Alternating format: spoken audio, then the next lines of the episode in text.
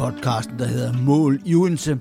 Her i podcasten fortæller jeg historier, der af forskellige årsager ikke kunne være med i den trygte bog, jeg sidder og arbejder på. Den kommer også til at hedde Mål i Odense. Men faktisk handler mange af de her podcast-episoder om alt andet end Mål i Odense, blandt andet om min barndom og mine teenageår og min ungdom.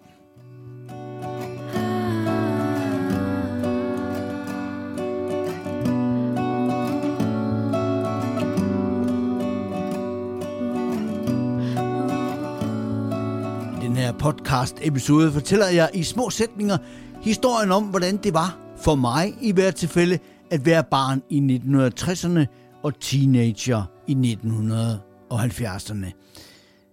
Det har jeg gjort også i to tidligere episoder, men der sker meget i løbet af sådan en 17-18 år, så der har været stof nok til forløbig tre episoder om min barndom i det nordlige Randers. Velkommen til. Jeg hedder Erik Ingemann Nielsen.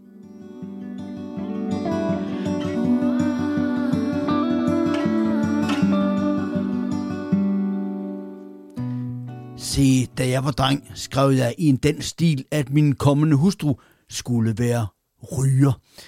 Jeg røg ikke selv cigaretter, men jeg må have syntes, at der var noget cool over rygere.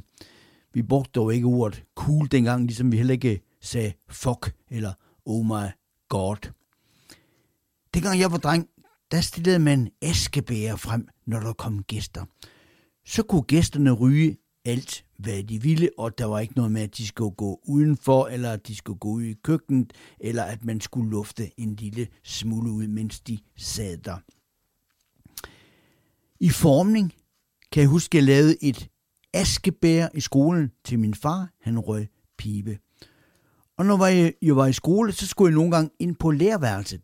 Her blev jeg mødt af en tæt tåge, og som jeg fortalte i en anden episode, så blev jeg tit sendt i byen efter 60 cigaretter. Tre pakker, 20 styks, til vores dansklærer, inde fru Ågård.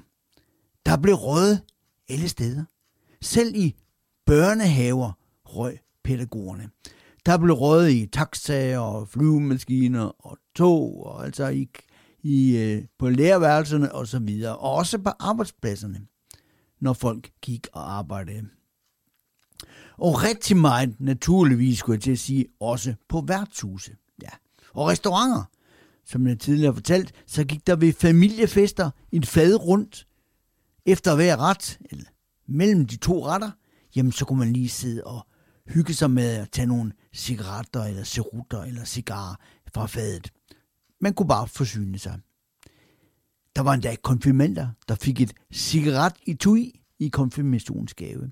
Og jeg mener, at min far har fortalt mig, men det, jeg måske husker jeg forkert, at han fik en pibe i konfirmationsgave. Da jeg var 11 år, det var i 1970, jeg har lige tjekket tallene, der røg 47 procent af kvinderne i Danmark, og 68 procent af mændene. mændene. Altså stort set hver anden dansker. Voksne dansker røg. Og som sagt, hjemme hos os røg min far piber, og han kunne stoppe sådan en pipe eh, øh, McBarnes mixture mange gange i løbet af en dag. Jeg har lige fundet et billede af ham som fodboldtræner. På holdbilledet, der med lilleputterne, der står han med pipen. Det var ikke politisk ukorrekt dengang. Og da jeg var på Bornholm i... Det var i 8. klasse, tror jeg, købte jeg et askebær til mine forældre og kom stolt hjem med det til dem som gave. I dag er der formentlig ikke ret mange, der får et askebær af børn i gave. Se, dengang jeg var barn, der var der noget med telefoner. Vi havde jo ikke mobiltelefoner. Vi havde telefonbokse. Og vi havde ikke hjemme i vores hjem, før jeg blev 14-15 år eller sådan et eller andet, en telefon. Så derfor var det altid spændende at besøge min kammerat Bent.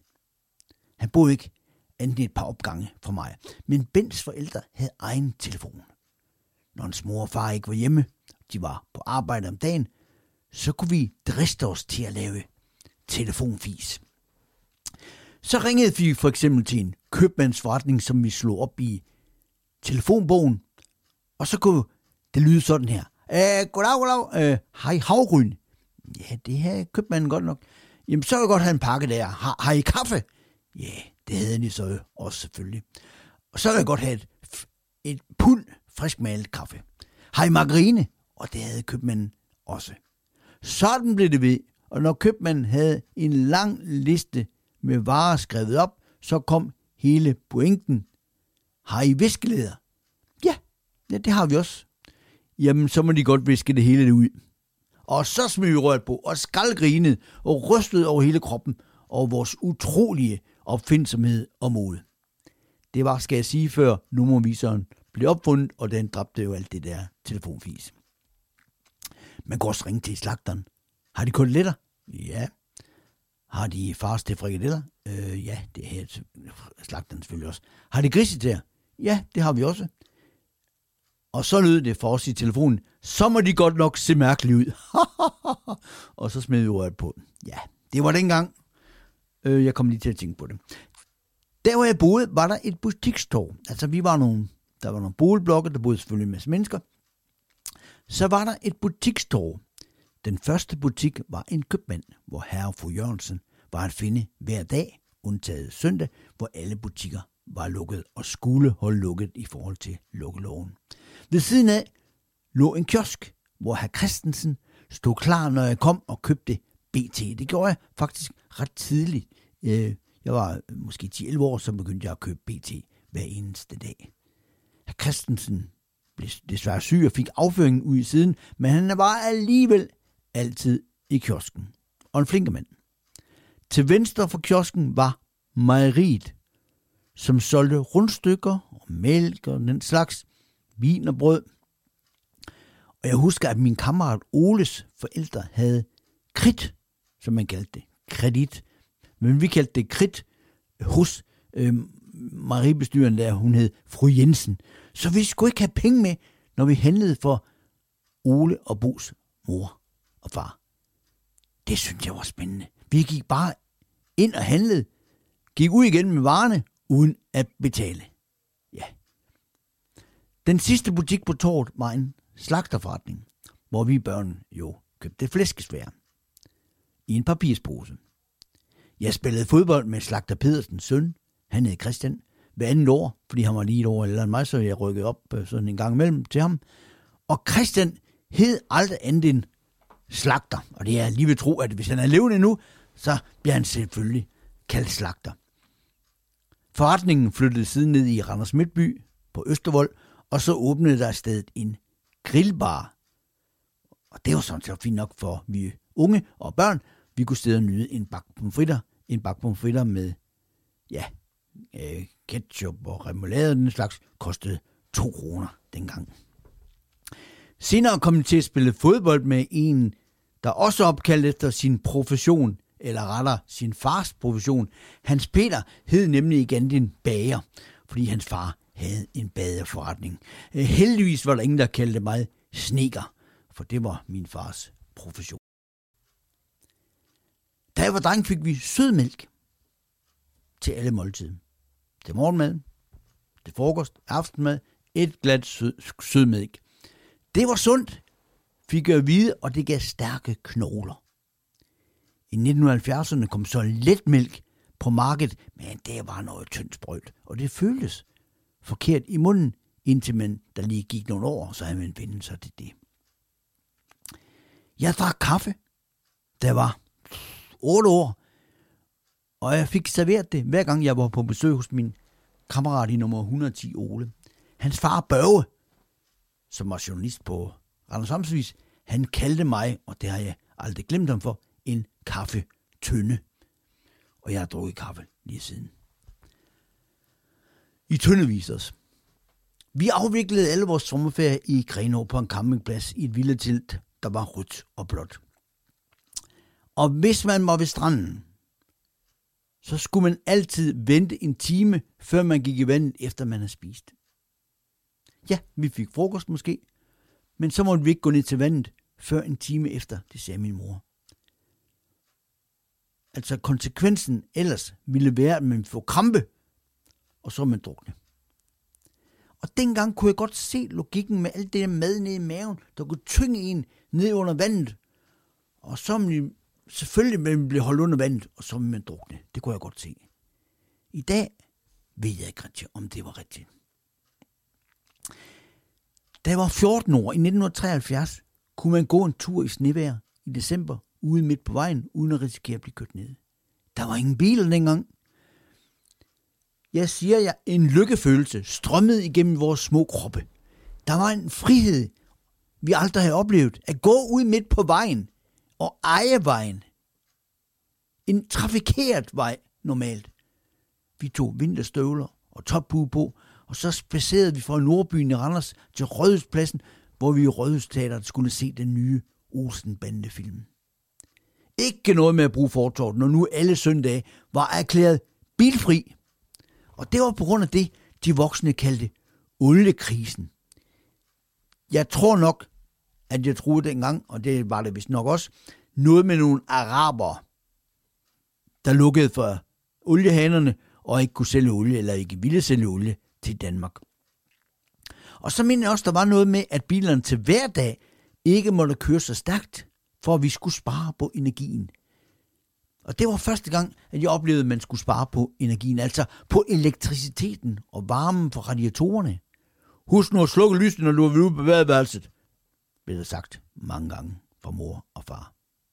Ind i biffen gik Olsen-banden amok, energikrise eller ej. Og så, jeg tror det var lige starten af 1974, så var det slut igen, og så måtte vi trække tilbage på fortorvet. Da jeg var barn, så var det sådan, at med jævne mellemrum, der holdt min mor og far fest i stuen. Vi boede altså i en boligblok, og vi boede på første sal, og vi havde en stue og to værelser. Men så var det lige pludselig fyldt med gæster, og så havde de inviteret naboer og venner, og så drak de voksne vin. Den med tyren, eller den med munken. Og så blev de højrystede. Når de havde spist, så tændte far for sin spolebåndoptager. Hver lørdag eftermiddag i flere år havde han optaget danstoppen med Jørgen Jorting, og så var der dans til langt ud på natten. Og ja, de blev beruset, de her voksne mennesker. Og hvad underbordene tænkte til dansestrumpen i gulvet og holdt øh, råb der om natten, det, det fandt jeg aldrig ud af. Men det var sjovt at opleve, hvor pjattet og barnlige de der gamle mennesker, de kunne blive, for de, til, der, til daglig var de ikke altid lige mundre. Da jeg var dreng, havde vi nogen i skolegården, vi kaldte brilleaber. Brilleaber, det var jo selvfølgelig børn med briller, og de blev drillet året rundt. Børn med briller, jamen det var for mærkeligt dengang. Jeg var glad for, at jeg ikke gik med briller og blev kaldt brilleabe. Da jeg blev ung og kom i gymnasiet, var det blevet moderne og smart at have briller. Både Per og Henrik, min bedste venner der i gymnasiet, bare briller. Så jeg gik jobtikkeren. Jeg ved ikke, om jeg trængte til briller, det tror jeg. Det, det ved jeg ikke. Men folk sagde, at jeg så klog ud med briller på. Og siden da har jeg aldrig hørt nogen blive kaldt brilleabe. Tværtimod. Nej, hvor de, det er, når du får nye briller, de er smarte. De klæder dig godt nok godt, kan nogen finde på at sige. Havde det bare været sådan i 60'erne og 70'erne, så var mange børn blevet sparet for at blive mobbet på grund af deres synshandicap. Øh, apropos mobning, ja, det, det, det var egentlig ikke rigtig mobning, men hvis man lavede noget, som forældrene synes var i overkanten, så blev man kaldt fisk løgsovs. Eller man blev kaldt Soleima. Men det, det, det, var, det var bare sådan et slags øgenavn, og det, jeg tror egentlig, det var, det var meget kærligt ment. Jeg har aldrig fundet ud af, hvad, hvorfor det hed fisk løgsovs, om det er fra en film, eller hvad det er. Se, da jeg var barn, var det ikke så farligt, ikke, ikke så farligt farligt at ryge. Man var faktisk lidt sej, hvis man røg, som barn og som ung. Det kunne foregå på et, på et skur, og bag et skur, eller på toiletterne, eller uden for skolegården. Og når jeg kom ind i biografen, der om søndagen, og skulle se Winnie Two film med øh, indianerfilm, eller vi skulle se John Wayne, eller vi skulle måske se Olsenbanden, så reklamerede de mest kendte skuespillere alle med alle, for hver deres cigaretmærke. Hvis man havde været fraværende fra skole, skulle man have en skriftlig forklaring med fra mor eller far. En seddel om, hvorfor man har haft halsbetændelse, eller forkølet, eller ondt i ørerne, eller hvad man havde. Og vi havde det første år noget, der hed en kontaktbog. Da jeg så kom i gymnasiet, så kunne vi selv udfylde en seddel og lægge den ned i en kasse uden for skolens kontor. Og min klassekammerat Henrik var nogle gange fraværende, og han angav altid sit fravær som dementia præcrox. Og der var altid nogen, der sagde noget til det. Han havde dementia præcrox. Det betyder ungdomssløvsind. Og det led vi af. Mange af os, kan man sige, på en eller anden mild grad. Jeg har altid troet, at jeg tilhørte den generation, de kaldte nok-generationen. Men der har jeg regnet forkert. Har jeg lige slået op. Det er dem, der er født mellem 65 og 80. 1965 og 1980. Og det blev de kaldt, fordi de gjorde ikke noget oprør. Jeg synes nu heller ikke selv, vi lavede det store oprør, men jeg var der med dengang, man havde op med at sige de til folk. Nu er vi ikke mere have den der afstand mellem folk, til autoriteter, til skolelærer, alt muligt. Nu vil vi sige du til folk. Jeg havde endda et badge, kan jeg huske, på brystet, hvor der stod, skal vi være dus?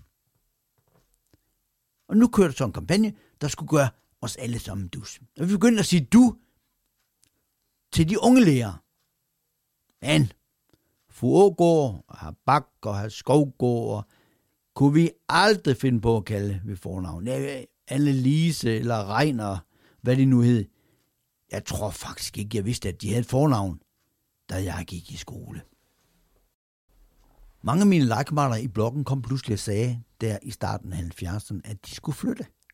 Deres mor og far havde købt et parcelhus. Eller at de havde købt en grund, og de byggede selv, som det hed. Der blev bygget 450.000 parcelhuse i løbet af 1970'erne. Vi forblev, vores familie forblev, hvor vi var, i vores 70 kvadratmeter store lejlighed. Et parcelhus kostede omkring 250.000 kroner. Det var mange penge dengang. Det var i hvert fald mange, mange, mange, mange flere penge, end vi havde. Og jeg kan fortælle, at min mor bor stadigvæk her i 2024 i den lejlighed, vi flyttede ind i som familie i 64. Så her i år, der har min mor 60 års jubilæum i den lejlighed. Jeg mødte ingen øh, homoseksuelle, da jeg var barn. De fandtes ikke. Simpelthen ikke. Der var ikke en eneste homoseksuel dengang. Ikke i skolen og ikke på legepladsen. Ikke blandt legekammerater. Ikke ude i fodboldklubben. Der gik mange år, inden jeg overhovedet fandt ud af, at den slags mennesker også fandtes i vores samfund. Vi taler aldrig om det. Derhjemme, eller i skolen, eller blandt kammerater. Det, jeg, jeg husker ikke en eneste gang, hverken i 60'erne eller 70'erne, hvor det her emne har været oppe at vinde, er ikke engang ordet er blevet udtalt. Samfundet kunne dengang, fandt jeg senere ud af, finde på at fyre en skolelærer, hvis, man, hvis han var til mænd. Og der var faktisk en regel om, at mænd ikke må danse sammen øh, offentligt. Det opfattede samfundet som usømmeligt. De fleste danskere mente vist dengang, altså 60'erne, 70'erne, at det var de der menneskers egen skyld, og de bare skulle tage sig sammen. Og øh, indtil 81, 1981, der stod homoseksualitet faktisk på listen over psykiske sygdomme. Og det var måske derfor, at den første bøsse, jeg lærte at kende, var på universitetet i midten af 1980'erne. Da jeg blev 22 år, købte jeg en elektrisk skrivemaskine. Det var et teknisk vidunder, som gjorde, at jeg følte mig som en slags, for første gang i mit liv, first mover. Man skulle ikke trykke ret hårdt, brut, så slog tasten ned, og så var der noget på papir. Den larmede heller ikke så meget som den der gamle hakkerbræt, jeg havde, og skrev man forkert, ja, så må man have fat i noget rette papir eller fjummerlagt af, som det hed dengang. Jeg gik til fodbold, men da jeg blev teenager, der i 1970'erne, der dukkede der pludselig nogle, jamen lad, skal vi ikke kalde dem underlige mennesker op, ude på gader og stræder. De blev kaldt jogger, eller nogen kaldte dem jogger. De var jogger. De løb rundt i træningstøj uden at de skulle nogen steder hen. De, de løb bare. Nogle af dem, de mest tåbelige af dem, løb rundt ude på fortorvet. Det fortorv, der var beregnet til vi andre at gå på, der løb de rundt i deres træningstøj. Det var vi mange, der syntes var mærkeligt. Og så råbte vi efter dem, hvem er efter dig, siden du løber så stærkt? Og så var det, at vi grinede bagefter. Jogging blev vist nok defineret som løb i moderat tempo. Og hvad var meningen lige med det? Løb i moderat tempo. Når vi løb ud på legepladsen, eller skolegården, eller til fodbold, så handlede det om at løbe stærkt. Om kom først. og løbe om kamp. Det der med at løbe, bare for at løbe, det havde vi ikke den store forståelse for. Jeg havde sportstøj på en stor del af dagen, men jeg tænkte aldrig nogensinde tanken, at jeg kunne tage en trænstak på, og så løbe en tur, bare for at løbe.